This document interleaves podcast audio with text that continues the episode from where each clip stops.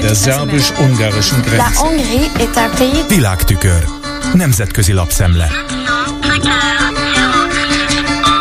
A Holland Rádió adása az NOS alapján ír az Odessa Journal arról, hogy Magyarország azt tervezi, mi több fenyegetőzik, megvétózza Ukrajna uniós tagfelvételi tárgyalásainak megkezdését decemberben. Orbán Balázs, a kormányfő politikai igazgatója ugyanis elmondta, hogy a nyelvtörvény óta és annak hatására romlottak a helybéliek életkörülményei. Azt is állítja, hogy ennek következtében az otthon magyarul beszélő családok gyerekei jelentős lemaradásban lesznek iskolai tanulmányaik során.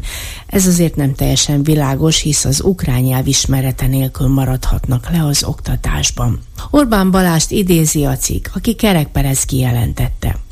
A magyar kormány álláspontja kristálytiszta. Amíg ez a törvény érvényben marad, addig szóba sem kerülhet Ukrajna uniós integrációja. Dmitro Kuleba, ukrán külügyminiszter nem hagyta szó nélkül Orbán kijelentéseit. Egyrészt ezt a kisebbségi ügyet Magyarország csak a saját szempontjai szerint forszírozza. Másrészt, mint mondta Kuleba, várjuk ki a végét. Ez csak akkor lesz probléma, ha decemberben tényleg megvétózna a magyar kormány az ukrán tagságot. Hozzátette Kuleba azt is, hogy minden uniós tagország igyekszik majd hasznot húzni, és ennek megfelelően megítélni a tagjelölt országok felvételi esélyeit.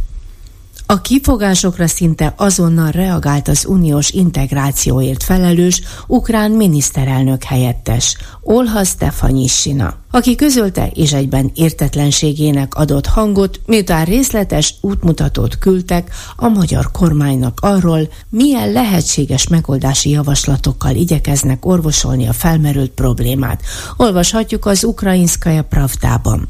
Elmondta azt is, mi több, kiemelte. Az Európai Bizottság elégedett a tagfelvételi követelmények teljesítésével. Külön kitért arra is a kormányfőhelyettes, hogy a kisebbségekkel való bánásmód Ukrajnában teljesen megfelel a minden tagállamra kötelező érvényű úgynevezett kopenhágai kritériumoknak. Ez az Európai Bizottság véleménye hangsúlyozta értésre adta azt is, hogy Ukrajna kész a megegyezésre Magyarországgal, de ehhez tisztázni kellene konkrétan a magyar kormány álláspontját, hogy mindenki számára megnyugtatóan rendeződjön a kérdés. Ezt egyelőre azonban hiába kérték a magyar kormánytól, mert még mindig nem kaptak választ a megkeresésükre. Novák Katalin és a NATO főtitkár közös brüsszeli sajtótájékoztatójáról az Interfax orosz hírügynökség Moszkvából jegyezte írását, amelyben azt emelte ki a magyar elnök által elmondottakból, hogy sem ő, sem a magyar kormány nem tudja befolyásolni a parlamenti képviselőket a svédek NATO tagságának ratifikálásában nem szakadt rá a plafon Novákra.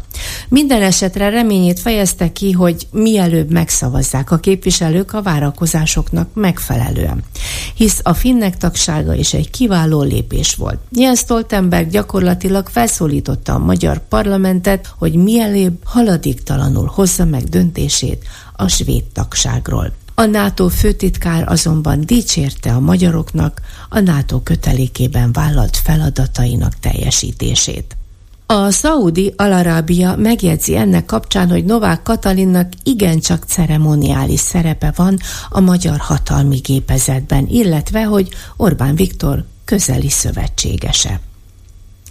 Egyre inkább foszlik Orbán Viktor álma, hogy az illiberális páneurópai szövetségnek ő lehet a vezetője. Erről közöl hosszú elemzést a New York Times és mindezt leginkább az Ukrajnában folyó háborús álláspontjának köszönheti Orbán, amit rossz szemmel néznek egykori szoros szövetségesei. Legfőképp a lengyel volt kormányzó párt, amelyeknek vezetője alig ha maradt hatalomban a választási eredmény ismeretében. De a spanyolokat, a szlovénokat és a cseheket is említi az írás, ahol a választások nem az Orbáni elképzelések szerint alakultak. S még az olasz elnök sem úgy muzsikál, ahogy abban reménykedhetett Orbán.